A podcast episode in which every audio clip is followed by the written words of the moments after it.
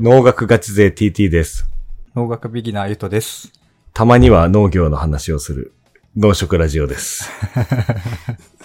お願いしはます。い。ちょっと最近なんかね、添加物とか安全とかデータとか、まあそういう話ばっかりちょっと農業っぽい話を農業っぽい。おろそかにしてたので、今日はちょっとね、がっつり農業の話ができたらいいなと思っております。なので今日はですね、農家さんゲストで、農家さん。はい、お迎えしました。じゃあ、自己紹介よろしくお願いします。はい。食べ物ラジオの、えー武藤拓郎です。全然農具やってない食べ物ラジオの武藤太郎です。あ、ありがとうございます。お久しぶりです。お久しぶりです。農家じゃなかったですね。間違えました。僕はあんまやってないです。はい。はい。えっ、と、今回ですね、9月のコラボ会じゃなくてゲスト会というところでですね、カチャ料理武藤の武藤兄弟に来ていただきましたが、結構ツイッターで拓郎さんがね、うん。農業っぽい写真とかをよく上げてて、ちょっと料理人だったのか農家だったのか結構バグるんだよね。あ、X 情報だと。X がツイッターじゃないか。X あね。、どっちでもいい。いや、っていうところで、まあ普通に考えて、その料理人の人が農業をやってるってちょっとね、ちょっとおかしな現象だと思って、ちょっと。なので、ちょっと何があったんっていうのを深掘りして、また農業の話題にしたいなと思ってます。お願いします。じゃあちょっといろいろ聞いていきたいんですが、インタビュー形式。じゃあ改めまして普段本業で何してるかっていうところで、まあ1月にも出ていただいたんで知ってる人多いと思うんですけど、本業は料理人っていいですね。はい。本業は料理をやっております。あの、このぐらいしか太郎の出番がないので喋りますけど。本業は料理人で、えー、ポッドキャスト番組食べ物ラジオをやってます。はい。はい。で、主に農業に携わってるのは拓郎です。はい私ではございません。はい。ありがとうございます。です。はい。じゃあ、拓郎さん、農業を始めたきっかけがあれば教えてください。きっかけですか、うん。まあ、ちょっとお話いただいて、きっかけ思い出してたんですけど、うん。なんだろう、いろいろありすぎて、複合的な。そう、まあなんか、いろいろ行き着いた結果、農業を始めるという、その結論に至っただけで、なるほどね。まあ、簡単に言うと、うん。美味しいものを食べようと思ったら、そおのう。野菜が美味しければ大体のもの美味しくなるみたいな、っはいはいはていうところから来ていて、で、僕は静岡県掛川市でこう生まれ育って、やっぱ農業に携わる人が多いんですよね。で、その後もその高校に行ってからも静岡の東部の、まあ沼津とかに行ったんですけど、うんその地域もやっぱ農業が盛んで、うん。静岡県全体的にもやっぱ農業が多くて、野菜に困ったことがあんまなくて、なるほおうで、その後、高知県、はい。えっ、と、四国の高知県にちょっときっかけがあって行くことになって、で、高知県の行った先も、まあまた偉い田舎で、ど。四万十川とかの方だっけ？そうそう、四万十、うん。四万十。四万十、あの三大清流のうちの一つ、ん四万十川があるところなんですけど、まあ、四万十川のその中流域っていう場所で、携帯も、インターネットも当時まだ普及し始めぐらいで、うん携帯は、まあ、電波入らないよみたいな。うん で、人口も3000人ぐらいしかいない場所でう、んで、そこでやっぱ農業が中心で生活を皆さんされていたので、やっぱそこでも野菜が困んなかったんですよね。ただおお金はないけど。うんはい。食べる野菜には。そう、食べる野菜には全然困らなくて、それまではお金が、こう、あった方が幸せなんじゃないかみたいなのが、やっぱ学生の頃あって、こうね、東京行ったりとかしてもやっぱお金必要だし、みたいな。うんうんうん。で、高知で過ごしてる間に、やっぱ野菜をたくさんもらうんですよね。うはいはいはい。ん。で、やっぱお金中心で動いてなくて、うんその田舎に行けば行くほど多分そうだと思うんですけど、うんうん。うん。で、野菜をもらったら、まあ、対価として草刈り手伝うとか。あ、なるほどね。うんあそういうなんか、物と物を交換するとか、物と、その、何？人件費じゃないけど、あ。体を。かそう、体で、まあ、体で返すみたいな。ちょっとニュアンスが弱いけど。で、そういう中で、お米もね、なんか足りねえわって言ったら、次の日朝帰ったら、あの、玄関に米が30キロ置いてあったりとか、へ 普通にあって。で、そんな中で僕はその道の駅四万十東和っていうところで、うんうん。産直のね、管理とかもこう、普段手伝ったりとか、農家さんと話してて、えっと、ある日、その、四万十流域で作ってるその加工品を外販で東京に行きますみたいな。うんうん。で、東京のビッグサイトうん。で行われてる FOODEX JAPAN っていうのにイベントみたい、いそう、あの、あるんですけど、そこに一週間ぐらい滞在するのが年に一回あって、はいはい。えーそこに毎年行ってたんですけど、行くと食べるもんがねえなっていうのに気づいて、ああ、野菜もらえないと。しっかりお金払わないと。そう、お金を払わないといけないし、フーデックスってやっぱ朝から晩々までやるんで、うんその疲れ切った体で、うん。じゃあ終わって帰るときに何食べるって、やっぱその辺の居酒屋の、まあ軽食みたいなのか、うん。あとなんかワンコインで食べれるあの、ラーメン とかを食べるしかないわけね。その当時二十歳とかだから。ううんん。で、食べて、食べた後の不快感がすごくて。うわ、気持ち悪いみたいな。なんか、胃に残る感じわかる？この、繊細だね。そう。そう。それまではね、あの、学生の時は、あの、カップラーメンとか普通に食べてたし、野菜はあったけど。うんで、その時は平気だったのよ。うんうん。だけど、高知に行って、何年か住んでる間に体がね、多分拒否反応を示すよってるらしくて。脱ジャンキーみたいな。そう、ジャンキーなものを買いに行くのに片道1時間ぐらいかかるから、はいはい車で。はいああ、高知だと。そうそうそうそう。スーパー遠すぎるみたいな、うんコンビニまで40分とかなんで。おー。そう、そういう世界に生きてたら、あれ？みたいな。で、それで帰ってきて、で、僕がその、四万十にいる間に、その NPO 法人リバっていうリバ。会員制度を持っている法人があるんですけど、うん。そこで、その法人が何するかって、豊かさとは何なのかを考えるっていう。ええ、面それ白い。何年前？それが、え、一回り前ぐらい。うんそうだね、二十歳頃かな。に、えっと、当時いたのが2012年くらいから2年間ぐらいそこの事務局とかもやってて、約10年前か。そう。うん。10年ちょい。そうで、その NPO 法人リバー、リバー自体はもっと前からやってて、その豊かさとは何なのかを、こう、えっ、と、四万十川のその、水から豊かさを考えるみたいな、その、うん。なんていうかな、ちょっと難しいんですけど、へえ。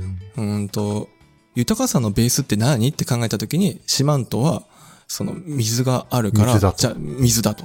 いうので、あで、リバーっていう名前がついていて、で、その豊かさとは何なのか、これカタカナで表記されてるんですけど、これをね、ずっと考えながら、この自分のその東京にいる時の、そのなんか胸焼けした感じの 感じを歩あの歩きながら考えて、あれ、豊かさってなんだっけ？ってやっぱ思っちゃって、それまでお金だと思ってたのに、高知に行ったら急にこう、野菜に恵まれてるわけじゃない。うんーで、食べる。るものに困らないんですね。うん。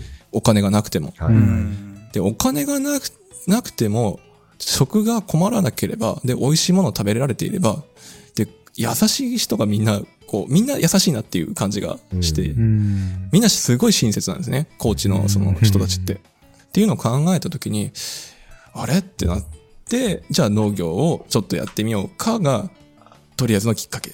なるほどね。そう。じゃあもうシンプルに、まあまず、お父さんが農家だからっていうのはもともと違うもんね。全然やってない。料理、お父さんは料理人だからね。料理人で、なんなら俳優目指してとかそういう感じで、うん全然違うから。そうなんだ。かっこいい。で、なんか、今の聞いてた話はなんかもう、都会の人が憧れる地方ライフをなんか絵に描いたような素敵なところが、なんかすごい濃縮されてる感じで、それで言えば、なんか農業を始めるのもすごいわかるなと思って。うんうん。だから、そうね。えーっと、掛川に帰ってきてすぐ農業を始めた？そうね。農業を初めて自分でやったのは高知にやっぱいるとき。あ、なるほど。もうその時。島そう、四万十にいるときに、当時その、えっ、と、地域のものとかを、そのローカルのものを付加価値をつけて売るみたいな風潮が出始めた、全国的に。まあ6次産業化的なね。そう、六次産業がすごいこう、持ち上げられて、地域おこしっていう言葉がすごい盛んに叫ばれてた時代で。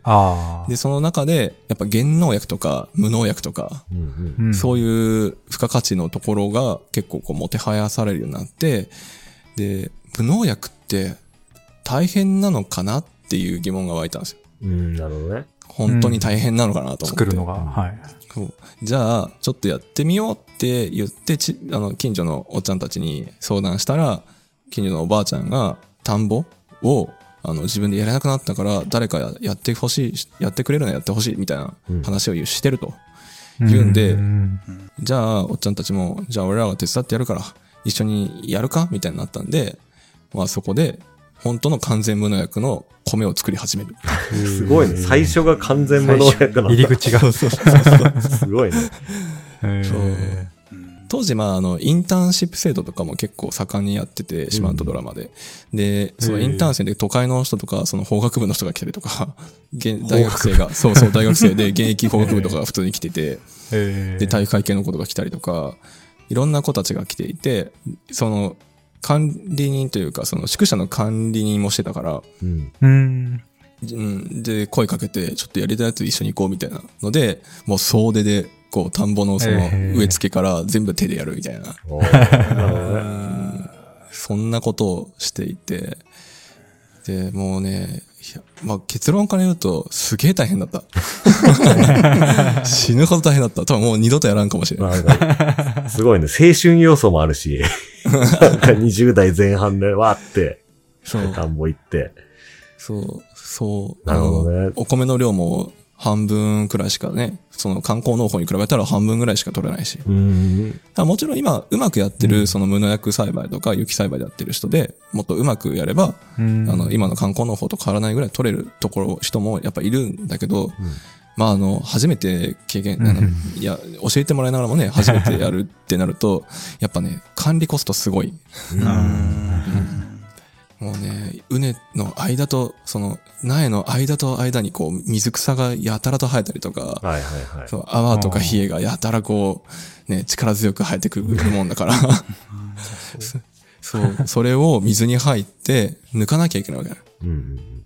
まあ、そう、負けちゃうから。あそう、その作業が、あのね、入って単純に抜けばいいと思ってるじゃん。あ。うん。違う、大体。違う俺もそう思ったよ。違うんだ。じゃあ入って単純に抜くんだけど、入って抜く。抜くんだよ。ただ、あのね、うちらお米のシリーズやったと思うけど、んお米のさ、葉っぱってさ、うん。どんな繊維よ？ケースたっぷりのガラスセンスはね。うんはい。切れるんだ。そう。切れる上に、あまあ、めっちゃ切れることはないんだけど。すげえ刺さる。手とか足とか、もうちょっとでもロスしてると、そこに草が触れるたびに、最初はいいのよ。気づかないから。カサカサしてんな、みたいな、そう。まあ、いわば、すすきの畑にこう、なんか、半袖で突っ込んだアホみたいな感じになっちゃって、もうブツブツよ。切れまくって。そう。で、しゃがんでさ、こう、水の中だからさ、水の下の方をかいたり、ちっちゃい時はね、その雑草が。うん。かくわけじゃない。手でこうやって水、あの泥をこうぐちゃぐちゃっとかくわけよ。そうすると水草がね、余分な雑草を置いてくるから、それを取るんだけど、しゃがむということは、苗がく、何顔の横に来るというか、顔にもぶつかる。そうそうそうそう。顔の防御むずっみたいな。そうそういったことがあって、もう毎毎日その道の駅の業務が終わるたびに夕方に行って、こう書くみたいな。で、昼もいるしみたいな。いやいやいや、みたいな。そんなことをやって、2年ほどやりましたよ。あ。それは農業の洗礼だね。洗礼。こんなにも泥臭いのかっていうか、痛いのかとかね。そう。汗かくとかね、汚れるとかは普通に想定できるけど、そううんね、そのチクチク痛いとか、まあ、怪我するレベルではないのかもしれないけど、うんね、腫れたりかぶれたりとかう。うんん。もあるだろうしね。そう。だから農家さんでね、こうし、なんかたまにさ、こう、畑やってますってこう、X でも流れてくるじゃない？うんうん。写真が。で、自分もこうなんか写ってるんだけどさ、ま、稀にね、あの、半袖でも大丈夫なしてるけど、割とこう、色白な人が半袖でやってるぜ感出すと、絶対お前嘘だろと思って。絶対お前やってないでしょ、本当にって。そんな格好でやる農家さん、あんま見たことないぞって言われる。そうそう、ベテランの人ほど長袖長ズボンぎっちり夏場履くから。俺も最近ね、アームカバーを買ったりとか、でしょあと最近なんか、顔面を保護する、なんか、フルフェイスのマスクみたいなのあって、えそうそうそう。それにサングラスかけて誰ってなりながら。やばいぜ。俺と一緒だ。俺もそうなっちゃう。サングラスしてるからね。麦わらの傘かぶってね。おもろ。なるほどね。うん。まあ、あれができる、半袖できるのはきっと機械を、こう、幸運機で乗っててとかっていうぐらいよ。なるほどね。うん。だから地上ではちょっと難しいよね。地上ではちょっと難しいかな。う。うんん。それで心は折れなかったの？こんなはずじゃなかったねそこでやめそううんななんだろうね。でも不思議とその、なんだろう、その普段この、向こうの四万十時代も、通販とか、編集業務とか、うん。そういう通販のその、なんか、じ地元の農作物の情報発信とか写真を撮って編集するみたいなので、結構、この今、ポッドキャスト始めてからの生活とあんま変わんなくて、田舎にいるのに結構閉じこもってたから、逆にその外に出たい反動で、あの、痛いけど、すごい楽しかったかな。ああ。なるほどね。な、何もかもこう、パソコンを持ち込めない水の空間というか、その土にね、パソコンとか携帯いじってる暇ないから。うんうんうん。確かに。ああ、わかるそう。わなんかそれ逆に自分も恐ろしくて。今結構畑に出てうん。やってるけど、よ40歳、50歳になると、あんまり多分出なくなると思ってて、その会社で勤めてるから。ああ、はいはい。まあ例えばね、仮に偉くなって中の仕事をしたりとか、うんじゃあ東京の本社に来ますとかあ言うとね、畑出なくなるから、その時にその当時の拓郎くんと同じような気持ちになるのかなと思って。確かにそれはなるんじゃない？すごい。なんかね、一度農業を離れた後とかで絶対に、ああ、またやりてえってなるんだろうなと思って。うん。なんだかんだ自分で作ったやつって美味しく感じるのよね。そう、お、そう、お米のその乾燥度合いとか、その稲木がけ。とかでもこう、乾燥させたりするけど、あれもやんないといけなかいいわけではなくて、うんうん。乾燥させた方が美味しい時もあるし、乾燥させすぎると今度まずくなったりするから、はいはいはい。そう、な一概に全部いいわけではないとか、やっぱ、頃合いとかもあるし、うんその辺もちょっと実験要素はすごいよね。ね、これはうまいはずだとか、これは美味しくないはずだとか、うん。その辺分かってやってるもんね。そうだね。多分きっと経験でやってるんだろうなとは思う。ああ、なるほど。もう俺は言われるがままに一緒にやってたけど。いや、高知だけでもうこんだけ話が出てきてるもんね。大丈夫。あと10年ぐらいあるけど。まあね、今、2013年ぐらいでまだ。いや、これもともと2話は想定してて、おそう。これは場合によっては3話ですね。これでもね、だいぶ、俺の中では6割ぐらいカットしてるはずなんだけど。そう。で、今ざっくり農業を始めたきっかけはってとこ聞こうと思ってて。なんかこの流れで、静岡に戻って、あ、掛川に戻ってからの農業も知りたいなと思って、今までの話って、結構こう、もうおばあちゃんが土地を譲ってくれたりとか、うん。まあ助けてくれる周りの農家の方とかいたんで、結構入りやすかったうん。と思うんだけど、多分土地が変わればもう全然もうゼロからスタートみたいなとこがあると思うんですけど、はい。そこはまず静岡でも続けようって思ったのと、まあ、あとはどうやって続けることができたのかなっていう。あーと、最初は帰ってきて、美味しい野菜を求めて行ったんですよね。うんうん。あ。で、直売所とかしばらく回ってたんだけど、地元でもっと美味しいの作ってる人いないのかなっていうのがあって。で、それを周りに聞いていったら、こう、その、野菜作りを研究してる団体があるというので、そこのへ中から、こう何人か直接アポを取りに行ったというか、直接押しかけたというかー、すごいな。うん。もう農家さんにこう突っ込んでいくのは慣れてたから、か らそう、ずっと農家さんと一緒に仕事してたんで、で行って、なんかこういうのはないですか？みたいなのを話して行ったのがきっかけで、その団体のその手伝いをするようになったっていう。野菜を買いに行ったはずなのに、途中からその団体の運営自体を手伝うようになっちゃって。で、そのうちに僕が美味しいと思って、このおじいちゃんすごいなって思ってた農家さんに、まあ野菜を教えてもらいたいなっていうのが出てきて、おーなるほど。で、そのなんで野菜を教えてもらおうと思ったかは、帰ってきてから、その7年目ぐらいの時に、その直売所の野菜が、こう急に悪くなりだした。うん。おうで、ゆくゆく聞いていったら、その農家さんが高齢化で辞めていってると。ああ、減ってってると。そう。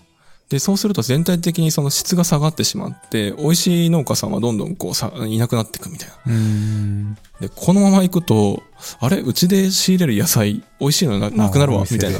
そう。そ れで、あれだよね。うん。野菜の細菌質悪いよねって、俺と親父は文句言うだけっていうね。そう。そう。もう根本的にあの、野菜の仕入れ全部僕が帰ってきてからね、当時やっててんで。で、まあ普段ね、その直売所とか道の駅の仕事も前してたから、その野菜の目利きというか、生産者さんからね、直接聞いたりとか、畑ね、しょっちゅう回ってたから、なんとなく良し悪しがわかるみたいな状況だったんで、あれ？急に悪くなった？ってなって、慌てていろんなとこをまた探し始めて、で、その農家さんに出会うっていう。で、引き継ぎ手がいないっていうのは、ね、世間一般的にもその少子高齢化とか、まあ田舎から、ね、若者がいなくなってるとかっていうのがあって、これ引き継ぐ人が見つかる前に、このノウハウなくなるんじゃないかと思って。ああ、なるほど。うん。やっぱ野菜って、その、教本とかいろんなこの、えっ、と、本は出てるんだけど、なんだろうね、その、その教本通りやっても、そんなうまくはいかないじゃない？うん。うん土地が違うから、うん土壌が違うし、気候も違うし。雨の感じとか傾斜度とかも、その水はけも全部違うから、うん。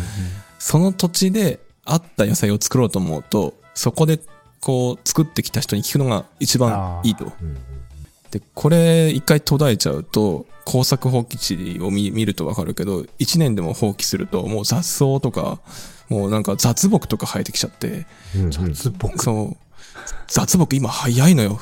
大きくなるなるの木ってこと？木、い 木。や、もう鉄腕ダッシュでもそれで困ってたもん。あ、そうなんだ。田んぼに木が生えてるっつって。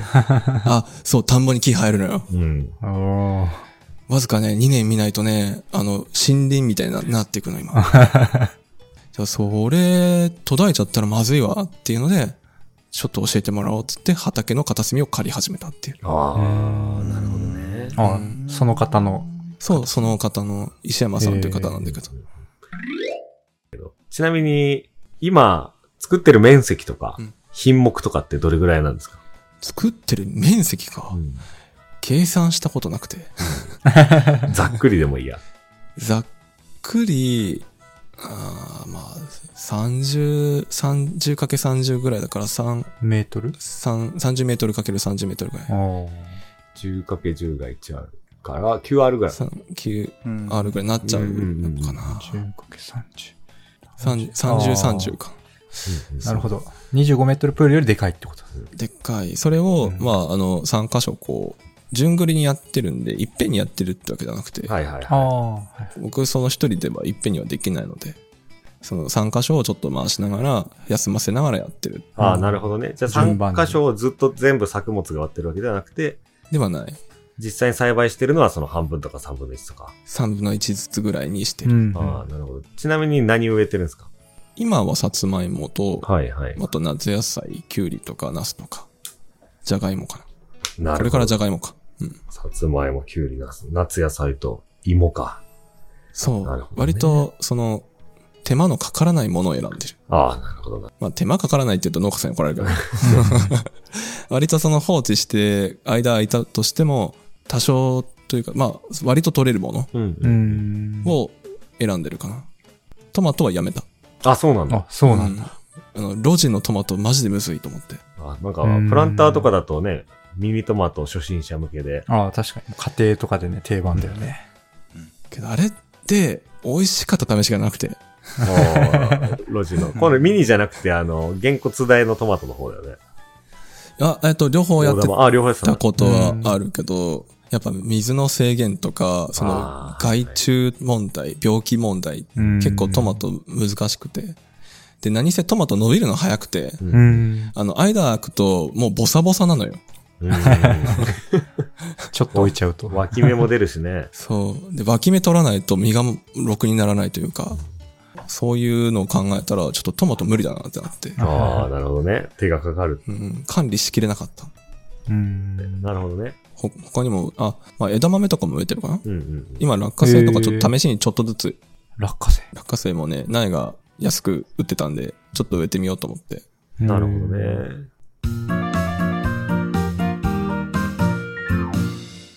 じゃあちょっと話戻って、その、農家、周り、周囲の農家さんの後継者不足があって、始めたわけだけど、土地はどうしたの？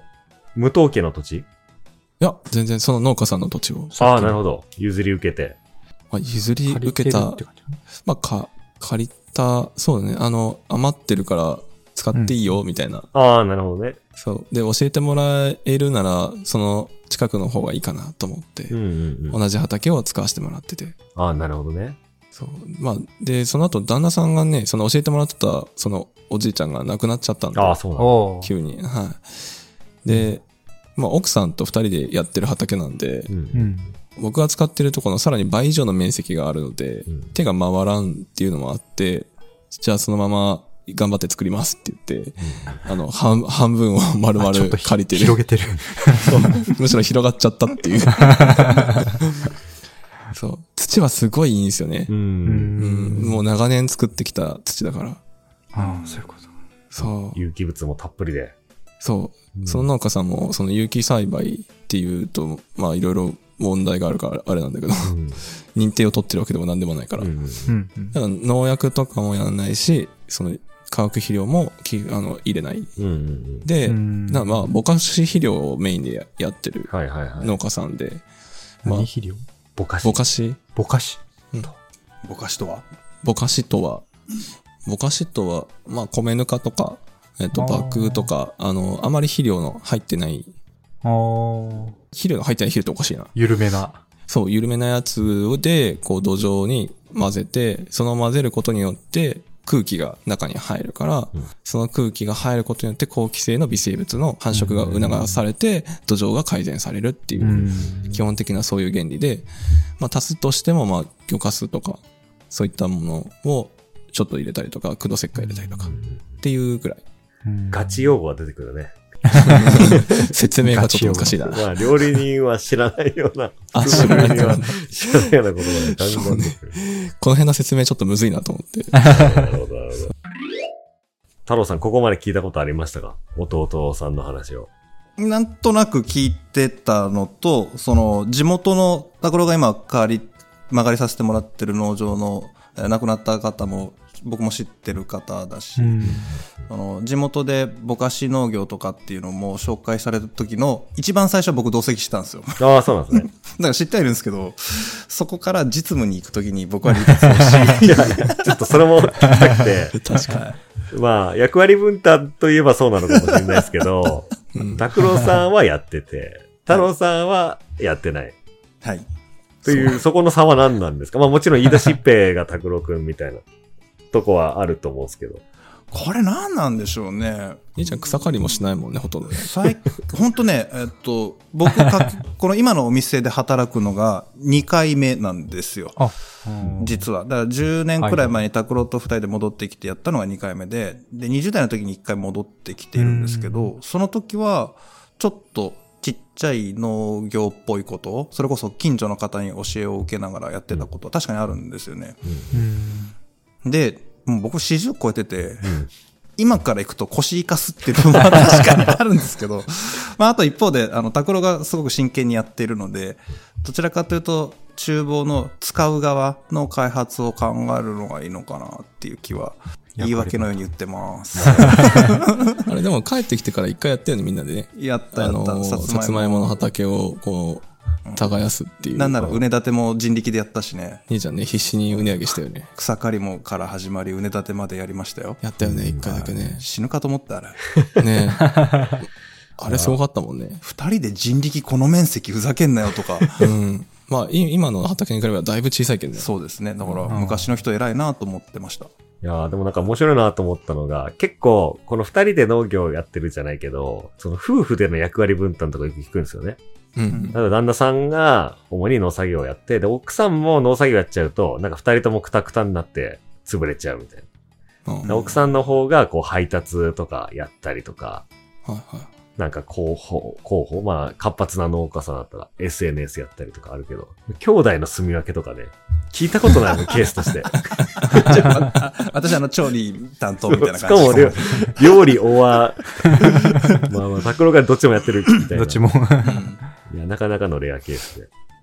なるほどですそうね。肉体的負担が大きいっていうのはありますね、確かに。すいません。なんか言い訳ばっかりな感じですけど。まあ、じじいの言い訳みたいになって。そうね。まあ、料理やってる時間よりも、多分畑の方楽しかったのもあるかもしれん。厨房に立ってる時間数、単純なシンプルな時間数で言ったら全然違うしね、そこら辺が。あ、違うね。うん。だその分の時間、僕が10やって拓郎が調理場で2とか3とかとすると、残りの7分が農業とかに行ってるとか、あーまあ、ちょっとすげえ雑だけど、そんなイメージかもしれないですね。でも結局野菜美味しくないとさ、どんなにやっても料理ってそれ以上にはなならないじゃん。なるほど。っていうのもあるよね。そうですね。それは超大事です。料理は引き算ってやつですか？引き算というか、足しても引いても素材がダメだとどうにもならんっていうのは、ちょっと違ったち。ょっと違いましたね。引いても何も残らんし、ダメなやつ足しても、あの、あんまりどうにもならんみたいな、ありますよね。じゃあちょっと一旦、ここら辺で、前編なのか、前編の前編なのか、切るんだ。得意の、はい。わかんないですけど、はい、いろいろ、拓郎くんの農業との出会いとか、あとは今地元でどんな感じでやってるかっていうのを聞かせていただきました。じゃあ次回もよろしくお願いします。お願いします。お願いします。